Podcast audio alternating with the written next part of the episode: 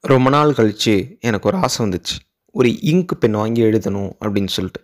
ஏன்னா ஸ்கூல்லாம் முடிச்சிடும் சில நாள் ஆச்சு இல்லையா? ஸோ அதனால் அப்போல்லாம் வந்து இங்க் பென்னு ரெக்கார்ட் நோட்டில் வந்து இங்க் பெண்ணை யூஸ் பண்ணி நீ எழுதணும். எழுதுனா தான் உனக்கு ப்ராக்டிகல்ஸ் மார்க் போடும். எல்லாம் ப்ராக்டிக்கல் மார்க் கட்டு அப்படிம்பாங்க.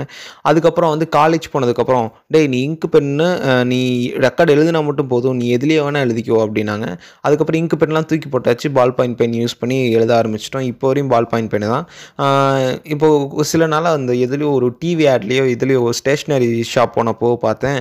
ஒரு பையன் வந்து இங்கு பென்னை தேடி தேடி தேடி எடுத்துகிட்டு இருந்தான். அப்போலாம் அந்த ஹீரோ பென்லாம் ரொம்ப ஃபேமஸ் இல்லையா? அவன் வந்து இந்த- இந்த கலர் தான் வேணும். அவங்க அப்பா வந்து கேட்குறாரு எனக்கு இந்த கலரில் இந்த மாதிரி மாடல் தான் வேணும் அப்படின்னு ஃபோட்டோலாம் காமிச்சு கேட்குறாரு வாங்கிட்டு போனார். அதை பார்த்து எனக்கும் ஆசை வந்தனால சரி நம்மளும் ஒன்று வாங்குவோம் அப்படின்னு சொல்லிட்டு ஒரு இங்க் பெண்ணும் ஒரு இங்க் பாட்டிலும் ஒன்று வாங்கிட்டு வந்து வீட்டில் வச்சேன். சரி வாங்கிட்டு வந்து கொடுத்ததுக்காக ஒரு ஒரு வாரம் எழுதினேன்.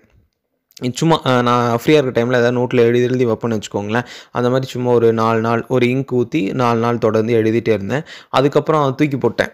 போர் அடிக்க ஆரம்பிச்சு அதை தூக்கி போட்டேன். அதே மாதிரி எல்லாரும் ப- இந்த புக்ஸ் படிக்கிற சில ஃப்ரெண்ட்ஸ் எல்லாம் இருக்காங்க. ஒரு ஃப்ரெண்டு வீட்டில் பார்த்தீங்கன்னா ஒரு ஷெல்ஃப் ஃபுல்லாக புக்காக இருக்கும். சரி நம்மளும் இந்த மாதிரி ஒரு கலெக்ஷன் பண்ணோம். அவன் கலெக்ஷன்லாம் பண்ணணும்னு இல்லை. அவன் வாங்கி வாங்கி படித்து படித்து அப்படி அடுக்கி வச்சுருக்கான். சரி நம்மளும் படிக்க ஆரம்பிக்கலாம் அப்படின்னு சொல்லிட்டு ஒரே ஒரு புக் வாங்கினேன். இந்த நெட்லலாம் தேடி இ புக்கெல்லாம் என்ன எனக்கு படித்தா பிடிக்காது. அதனால் பேப்பர் புக் வாங்கினேன்.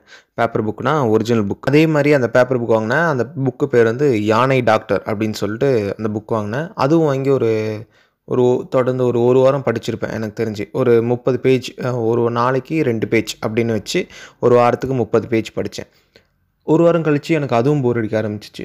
சரி என்னடா பண்ணலாம் அப்படின்ற போது எல்லாமே போர் அடிக்க ஆரம்பிச்சிச்சு. எல்லாமே சும்மா கடமைக்காக அந்த ரொட்டீன் மட்டும் நான் செஞ்சுட்டே இருக்கேன்.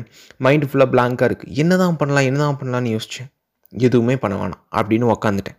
நான் இந்த ரேடியோலாம் பண்ணுறதுனால அடிக்கடி சோஷியல் மீடியாவில் வந்து இப்போ எல்லாருமே சோஷியல் மீடியாவில் இருக்கும். ஸோ அதை வந்து நான் கரெக்டாக பயன்படுத்தணும் அப்படின்றதுக்காக ஏதோ ஒன்று க்ரியேட்டிவாக பண்ணி அப்ளே அப்லோட் பண்ணிட்டே இருப்பேன். ஸோ அப்போது யாருனாவது ஃப்ரெண்ட்ஸ் எல்லாம் பார்த்து இந்த மாதிரி என்னடா இது அப்படின்லாம் கேட்பாங்க. ஸோ அது அது நமக்கு ஒரு பூஸ்டப்பாக இருக்குன்னு வச்சுக்கோங்களேன். அது யாராவது இது கிரியேட்டர் கேட்டுருந்தீங்கன்னா அவங்களுக்கு தெரியும். நான் சொல்கிறது அந்த மாதிரி ஒரு பூஸ்டப்பாக இருக்கும். அதே மாதிரி கேட்டுகிட்டே இருப்பாங்க.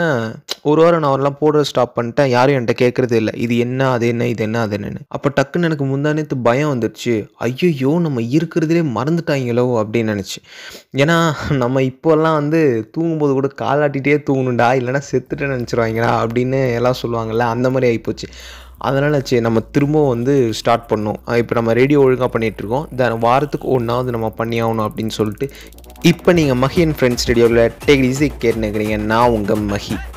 ஸோ நான் எதை பற்றி பேச வரேன் அப்படின்னா நம்ம வந்து எதுவும் ஒன்று வந்து பண்ணிகிட்டே இருக்கணும்.